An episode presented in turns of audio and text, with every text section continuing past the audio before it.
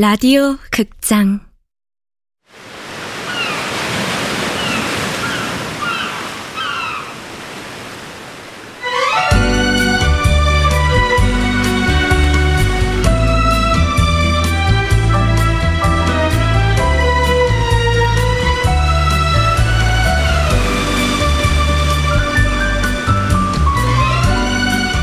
하쿠다 사진관 원작 허태연 극본 명창현 연출 황영선.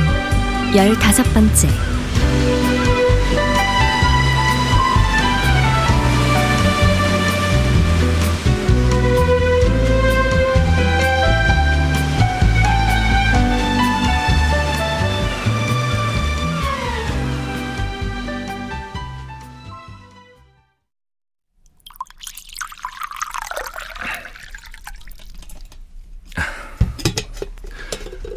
아, 제주리 씨 커피입니다.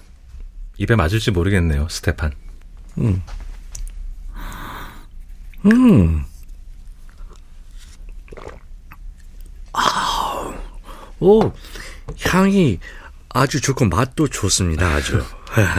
커피콩에 제주 귤 껍질을 섞어 볶은 커피입니다. 음. 음. 석영. 아, 예. 음, 그대가 사진을 선택하게 된 이유는? 아, 아 저는 그 어머니 때문에요. 어머니? 어렸을 때 저희 집 형편이 넉넉하지 않았어요. 카메라는 당연히 없었죠. 어머니는 가끔 이웃집에서 카메라를 빌려서 저와 여동생을 찍어주셨어요. 인화한 사진을 한 장 한장 앨범에 넣으시면서 어머니 늘 한숨을 쉬셨죠. 이런 사진을 자주자주 찍어줬어야 했는데 하시면서요. 그러다가 갑자기 여동생이 죽었어요. 어느 날 갑자기. 세 살밖에 안 됐는데.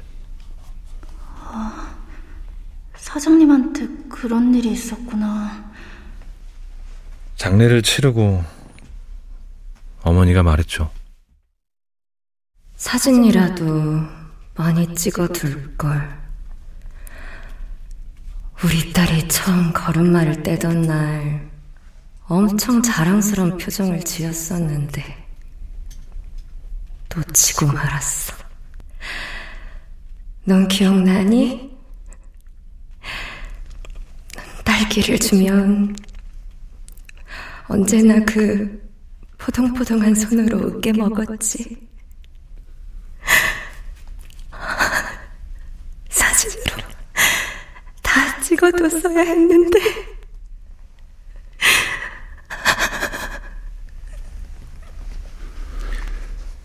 그때 결심했어요. 사진 작가가 되겠다고. 사진을 찍어 사람들에게 추억을 선물하겠다고. 남은 사람들이 후회 없이 추억할 수 있게 하겠다고요. 음, 그랬군.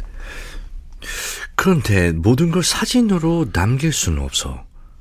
아기의 모든 순간 찍었다 해도. 하지만 어머닌 그 후에도 계속 사진 얘기를 하셨어요. 더 많이 사진을 찍지 않은 게 후회된다고. 후회가 아니라 두려웠을 것 같아요. 내가 딸을 잃은 어머니였다면. 두렵다니? 어머니는 잊지 않아요. 잊을 수 없죠. 어떻게 딸을 잊어요.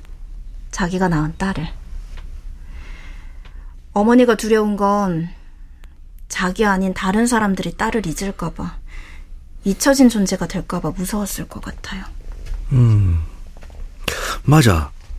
어머니는 이미 아기가 딸기를 먹을 때 그런 사소한 것까지 기억하고 있었잖아. 어머니는 사진을 통해 딸을 기억되게 하고 싶었던 거지. 그런 생각은 한 번도 해보지 않았어요. 그게 어머니의 부탁이었군요. 내가 전쟁터에서 끔찍하고 잔인한 현장을 찍는 이유도 그거야. 우리가 잊으면 안 되니까. 잊지 않으려고, 기억하려고. 더 이상 전쟁의 비극이 계속되면 안 되니까.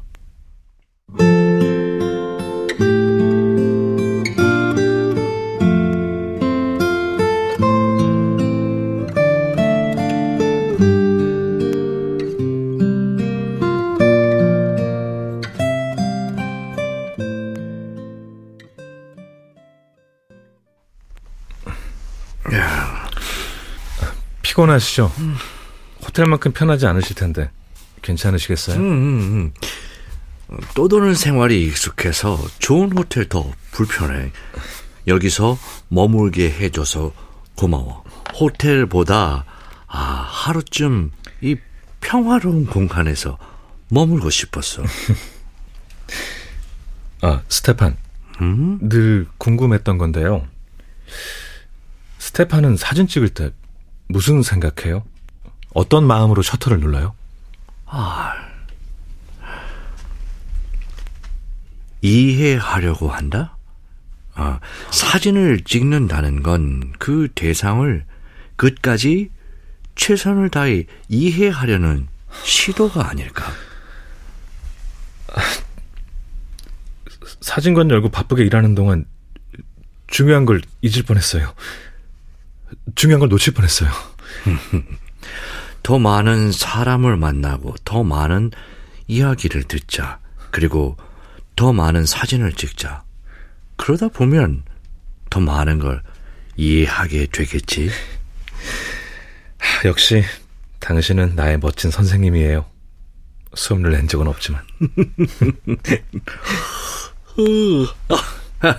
난 자야겠어. 내일 일찍 아침 떠나야 하니까. 이번엔 어디로 가시죠? 유크레인, 음, 우크라이나? 그렇군요. 어느 나라로 경유할지는 아직 몰라. 아, 늘 그런 것처럼 부딪혀야지. 네. 그럼 주무세요. 음. 저, 제가 불 꺼드릴게요. 아, Thank you. Good night.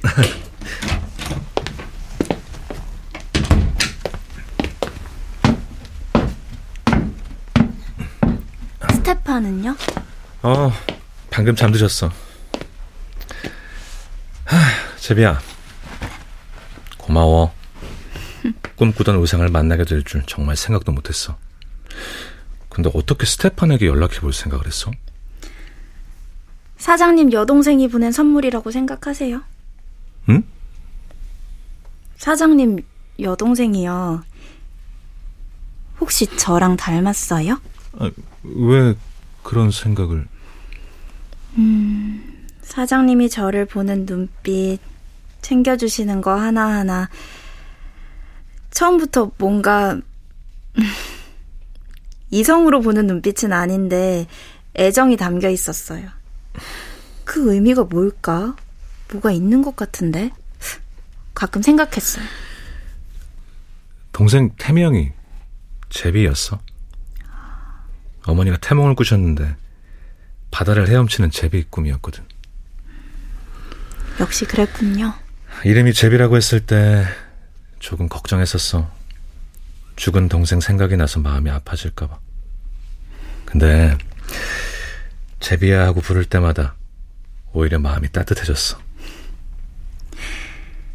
그리고 다이어리에 대한 의문도 확실히 풀렸어요. 다이어리? 내 다이어리 훔쳐봤다고? 훔쳐보다니요, 사장님. 사람을 뭘로 보고. 청소하다가 테이블 위에 떡하니 펼쳐져 있어서 조금 봤어요. 아버지인 듯 남편인 듯 쓰신 거. 제가 놀라서 우리 사장님 유부남인가? 아니면 이혼남? 혼자 막 상상하다가 목포 삼촌한테 물어봤더니 엄한 총각한테 무슨 이상한 소리냐고 혼만 났네요. 어, 이거 전에 말한 적 있지? 아버지가 실패한 섬에서 아버지가 실패한 일을 해내는 게 나의 오랜 꿈이야. 아버지가 가정을 잃은 섬에서 튼튼한 가정을 만들어 뿌리 내리는 거. 그런 결심을 굳힐 때마다 일기를 쓴 거야. 사장님. 응? 양희 언니는 사장님을 오해하고 있어요. 오해? 양희 씨가 무슨 오해를? 사장님이 괜당되려고 그러는 거지 자기를 진심으로 좋아하는 게 아니라고요. 정말? 아니, 나한테 눈길도 안 주는 이유가 그런 거였어? 제가 양희 언니랑 잠수 연습할 때마다 그게 아니라고 귀 아프게 얘기할 테니까 사장님도 양희 언니한테 어떻게 진심을 보여줄지 고심 좀 해보시라고요. 허구한 날 바다에 달려가서 무거운 금을 들어주고 효재랑 땀 뻘뻘 흘리면서 놀아주는 걸로는 안 된다고요. 아, 그러면 뭘 어떻게 해야 하지? 양희 언니가 왜 좋아요? 일단 예쁘시잖아. 똑 부러지고. 도시에서 살다가 제주에 와서 혼자 아이 키우며 사는 게 많이 힘들 텐데 나 힘든 녀석 하는 거 한 번도 못 봤어. 늘 강해. 그게 참 멋져. 그 효재가 그러는데 물질 안 하는 날엔 꼭 책을 읽는데 그것도 막 아유 그만해요. 알겠어요, 알겠어. 와, 안 물어봤으면 큰일 날 뻔했네.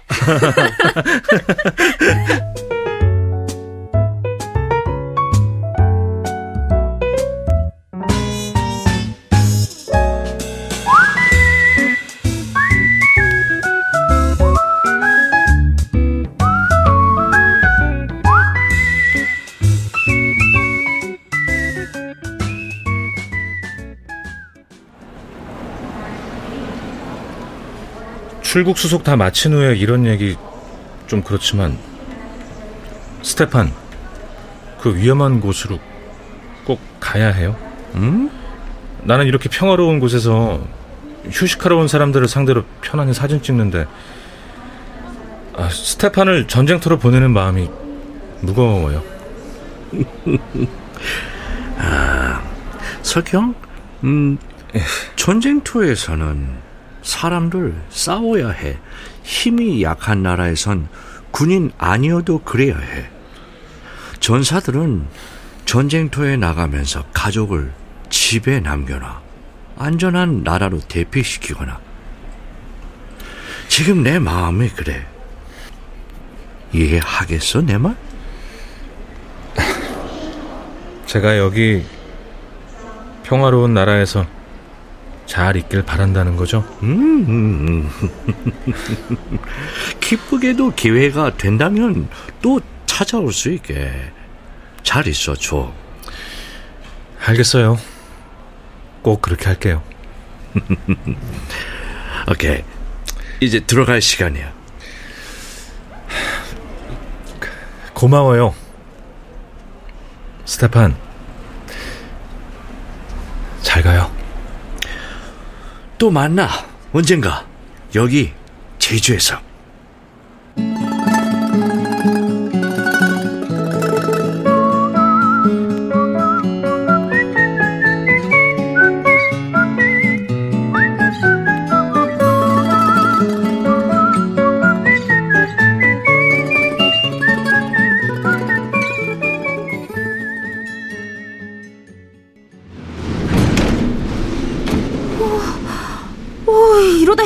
지붕 날아가는 거 아니에요? 바람 많이 부는 제주라지만 이렇게 매서운 바람은 처음이에요. 제주에서 처음 맞는 겨울 아니야? 잘 적응해. 제주에서 앞으로 살 생각이면. 그러니까 언니는 이 연재비가 여기서 쭉 살길 바라는 거예요? 뭐? 언니 은근히 츤데레죠? 겉으로는 엄청 쌀쌀맞고 나 싫어하는 것 같지만 속으론 나 붙잡는 거 맞죠? 착각은 자유라더니 맘대로 생각해. 자, 이리 오라. 팥죽 한 그릇씩 먹게. 네. 어? 웬 팥죽이에요? 에이, 동짓날 팥죽 먹는 건 모르나? 아, 오늘 동짓날이구나. 자, 이 호크 먹지 말고 하영 먹어라. 어? 잘 먹어야 되매. 맹심어라. 에? 네, 네, 삼촌. 맹심하겠수다. 저는 물구렁 마을의 신성한 사자니까 내년 2월까지 건강해야 하니까요. 귀여, 맞다. 사진관이라는 틈틈이 물질 배우느라 고된디. 잘하고 있죠. 걱정 말라.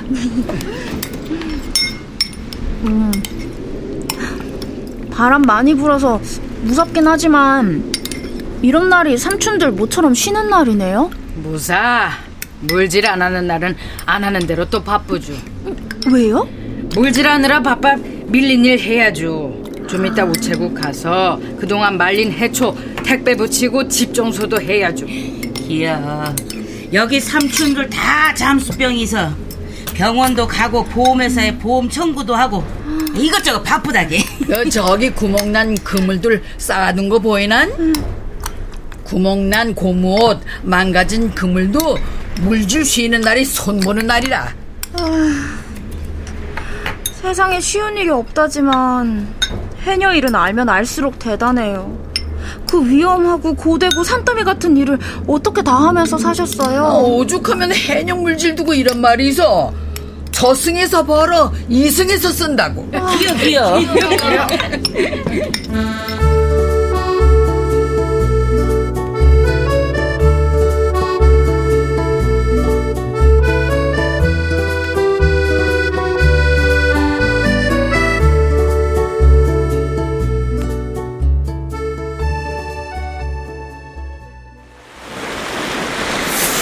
어, 추워 죽겠어요.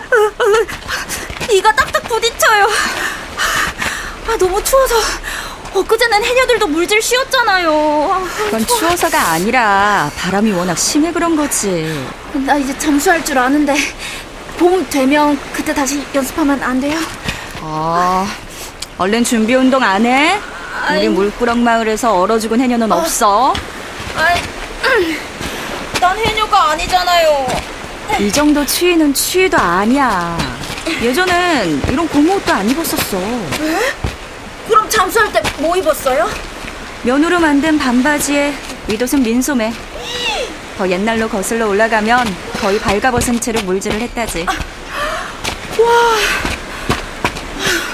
말도 안 돼. 식구들 생계를 책임져야 하니까 환경을 이겨 진화했을 거야. 어디선가 읽었는데 제주 해녀가 에스키모보다 추위에 대한 적응력이 더 뛰어나대. 에이, 설마요. 아무리 그래도 제주도보다 알래스카가 춥죠. 모르는 소리? 에스키모들은 물질을 안 해. 장비 없이 맨몸으로 물질하는 나라가 거의 없어. 그러니까 유네스코 문화유산으로 등재됐겠지. 역시 책 많이 읽은 사람. 우리 외할머니는 우리 엄마 낳고 사흘 만에 바로 바다로 갔대. 엄마 생일이 딱 이맘때야. 그게 정말 가능한가? 산통이란 거 겪어보니까 팔다리가 다 찢어지는 것 같은 고통이던데. 나는 한여름에 아이를 낳고도 보름 동안 제대로 걷지도 못했는데. 너야 준비도 안 된 어린 나이에 전쟁터로 끌려간 병사였던 거지. 연습 시작할게요. 웬일이야? 시작하라는 말 하기도 전에 군소리도 없이?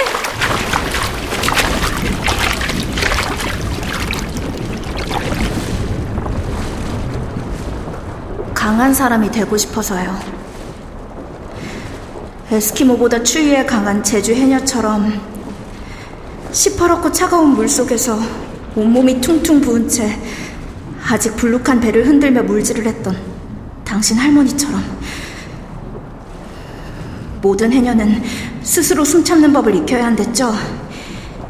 사후세계처럼 어둡고 찬 바다로 매일 들어갈 용기를 내야 한댔죠.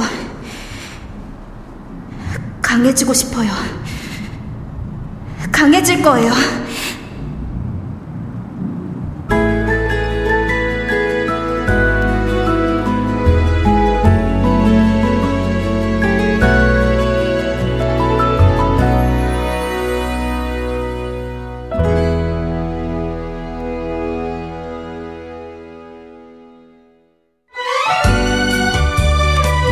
라디오 극장 하쿠다 사진관 허태연 원작 명창현 극본 황영선 연출로 열다섯 번째 시간이었습니다.